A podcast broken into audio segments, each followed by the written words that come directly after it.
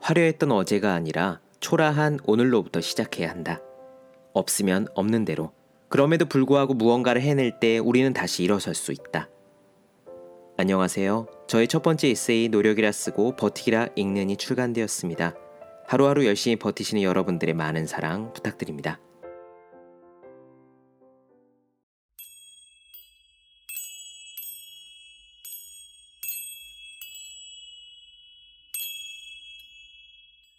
네, 안녕하세요. 본격 공부 작업 팟캐스트 서울대는 어떻게 공부하는가 한지우입니다. 우리는 지금 칼 뉴포트 열정의 배신 보고 있습니다. 어떤 직업이 좋은 직업인가에 대해서 칼 뉴포트는 세 가지 특징을 꼽았었습니다. 기억나세요? 창의성, 자율성, 영향력이었죠. 이 가운데 여러 연구 결과 정량적으로 그 효과가 입증된 것이 있습니다. 바로 자율성이에요. 사람들은 똑같은 업무를 하더라도 자율적으로 할 수 있으면 굉장히 행복해 합니다. 오늘 이야기에 나오겠지만 ROWE 결과 중심 업무 환경이라는 것이 있어요. 결과만 내면 업무 방식이야 어떻게 하든 완전 자율이라는 겁니다. 이런 식으로 일을 한 사람들은 만족도가 증가했습니다. 자, 그래서 많은 사람들이 자율성을 얻기 위해, 즉, 자기 맘대로 살아보기 위해 답답한 회사를 벗어나 창업을 결심합니다. 자율성의 획득이에요. 문제는 과연 그 상태를 유지할 수 있느냐, 즉 진정으로 자율성을 얻을 수 있느냐예요. 프리랜서로 살아보겠다고 뛰쳐나갔지만 다시 일자리를 찾아 회사로 들어오는 사람들은 부지기수로 많습니다. 자율성을 성공적으로 가진 사람과 그렇지 않은 사람의 차이는 뭘까요? 네, 자율적으로 일하면서도 먹고 살 수 있을 만한 수입원을 갖춰야 하는 거죠. 그 수입원을 칼 뉴포트는 커리어 자산이라고 부릅니다. 꼭 월세를 받는 건물주를 부모님으로 두어서가 아니에요. 자신의 커리어 자산이 충분히 쌓여서 그걸 가지고도 수익을 낼 수 있어야 자율성을 획득할 수 있는 겁니다. 미국에도 그런 젊은이들이 많다고 하는군요. 열정을 가지고 자유롭게 사는 삶을 보여줌으로써 그걸로 수익을 내겠다라고 결심한 젊은이들 말입니다. 칼 뉴포트는 단언해요. 그런 식의 열정은 경제적인 가치가 낮으므로 그 열정에 대해 돈을 지불할 만한 사람이 별로 없다. 중요한 것은 그런 열정을 가지고요. 실제로 커리어 자산, 그러니까 실력을 쌓고 그 실력이 돈과 자율성을 벌어다 주는 것이죠. 그냥 아무 미천도 없는데 열정만 있다고 그게 곧장 수익이 될 수는 없습니다. 직접 들어보시죠. 오늘 이야기 시작하겠습니다.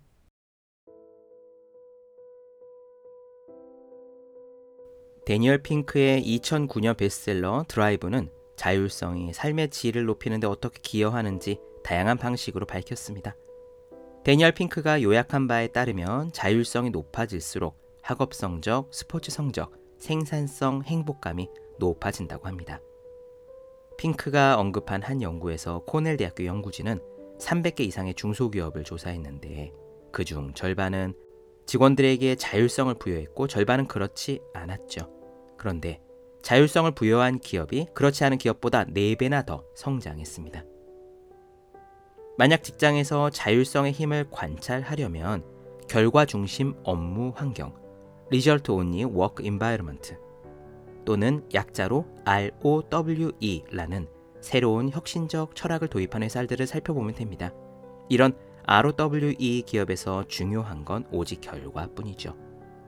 언제 출근하고 퇴근할지, 언제 휴가를 가고 얼마나 자주 이메일을 체크할지는 모두 중요치 않습니다. 온라인에서 ROWE 관련 비진 사례를 찾아보면 자율성을 활용하는 직원들을 쉽게 찾아볼 수 있습니다. 미국 최대의 전자제품 소매업체 베스트바이 본사에서 결과 중심 업무 환경을 채택한 팀들은 직원들의 퇴사율이 90%나 감소했습니다. 베스트바이의 한 직원은 저는 이런 환경이 너무 좋아요. 운명을 스스로 결정하는 느낌이에요. 라고 말했죠. 의류회사 갭 본사의 결과 중심 업무 환경 프로그램에 참여한 직원들은 행복도와 성과까지 개선되었습니다. 한 관리자는 이렇게 행복해하는 직원들을 본 적이 없어요 라고 했죠. 비영리단체 최초로 결과 중심 업무 환경을 도입한 캘리포니아 레들랜즈의 한 비영리 단체에서는 직원 중 80%가 직장에 대한 충성도가 더 높아졌다고 보고했고 90% 이상이 이 프로그램 덕분에 삶의 질이 나아졌다고 생각한다는 결과가 나왔습니다. 관련 연구를 더 찾아볼수록 점점 더 분명해지는 사실은 사람들에게 이 일의 대상과 방식에 대해 더 많은 자율성을 부여하면 행복도 참여도 성취감이 높아진다는 것입니다. 그러므로 꿈의 직업을 구성하는 정신적 요소에서 자율성이 핵심적 위치를 차지하는 게 당연하죠. 요약하자면 자신의 일을 사랑하는 것이 목표일 경우에 첫 단계는 커리어 자산을 얻는 것이고요. 그 다음 단계는 훌륭한 일의 특징에 그 자산을 투자하는 겁니다. 이 투자에서 여러분이 선택할 수 있는 가장 중요한 목표 중에 하나가 바로 자율성이죠. 하지만 자율성을 획득하기란 꽤 어려운 일일 수 있습니다. 왜냐? 자율성보다 커리어 자산 획득이 먼저이기 때문이에요. 이것을 자율성의 함정이라고 부릅니다. 커리어 자산 없는 자율성은 오래 가지 못한다. 저는 커리어 자산이란 사랑하는 일을 하기 위해 필요한 토대라고 설명했습니다. 그래서 희소하고 가치 있는 실력을 갖춰서 자산을 획득한 다음에 그것을 좋은 직업을 규정하는 특징에 투자하라고 조언을 했죠. 그리고 자율성이야말로 여러분들이 투자할 수 있는 가장 가치 있는 특징이라고 밝혔습니다. 그런데 많은 젊은이들이 자율성이 중요하다라는 건 받아들였지만 안타깝게도 이 중요한 특징을 얻으려면 가치 있는 뭔가를 갖춰야 한다라는 전제는 간과하고 맙니다. 자율성의 대가로 내놓을 자산을 갖추지 못한 채 자율성만을 얻으려 했기에 결국 진정한 자율성을 획득하지 못하는 거예요. 제가 찾은 수많은 사례 중에서 한 블로거는 이런 일이 있었습니다. 25살에 직장을 그만뒀어요. 그는 이렇게 설명했죠. 평범한 삶을 사는 게 지긋지긋했어요. 틀에 박힌 직장 생활을 하면서 진정한 열정을 추구할 시간도 돈도 부족한 채 사는 것 말이에요.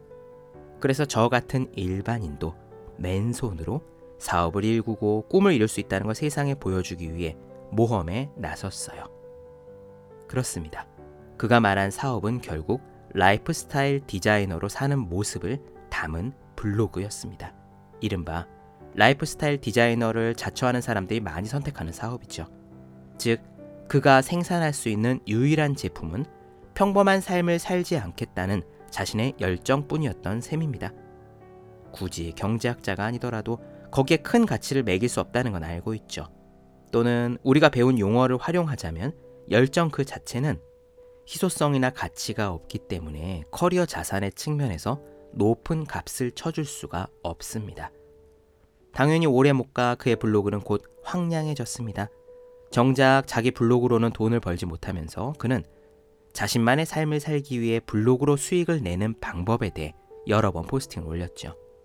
하지만 그렇게 석 달이 지나자 그래서 일종의 절망감이 스며나오기 시작했습니다. 이 블로그에는 정작 가장 중요한 것이 빠져 있었던 거예요.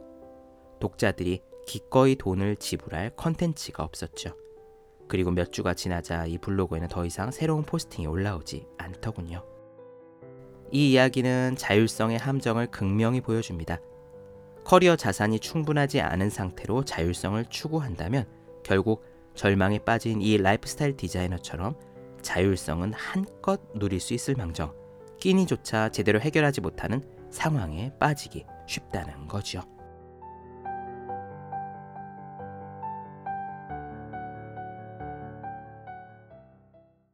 네, 본격 공부작업 팟캐스트 서울대는 어떻게 공부하는가 칼 뉴포트 열정의 배신 나눠드렸습니다. 더 많은 이야기가 궁금하신 분들은 제 유튜브 채널 제우의 서재, 네이버 블로거 생의 즐거운 편지, 카카오 브런치 한주의 브런치, 인스타그램에서 해시태그 제우의 서재 검색해 주시면 좋겠습니다. 그리고 해야 하는 일과 하고 싶은 일 사이에서 제가 고민했던 이야기를 담은 에세이 노력이라 쓰고 버티기라 읽는 공부하시는 모든 분들 위해 어떻게 공부에 효율적인 설명한 혼자 하는 공부의 정서 그리고 책상에 올려두기만 해도 공부하고 싶어지는 365 혼공 캘린더 아직 읽지 않으셨다면 꼭 한번 읽어보셨으면 좋겠습니다. 그럼 오늘은 여기까지 할게요. 전 다음 시간에 뵙겠습니다. 여러분 모두 열심히 공부하십시오. 저도 열심히 하겠습니다.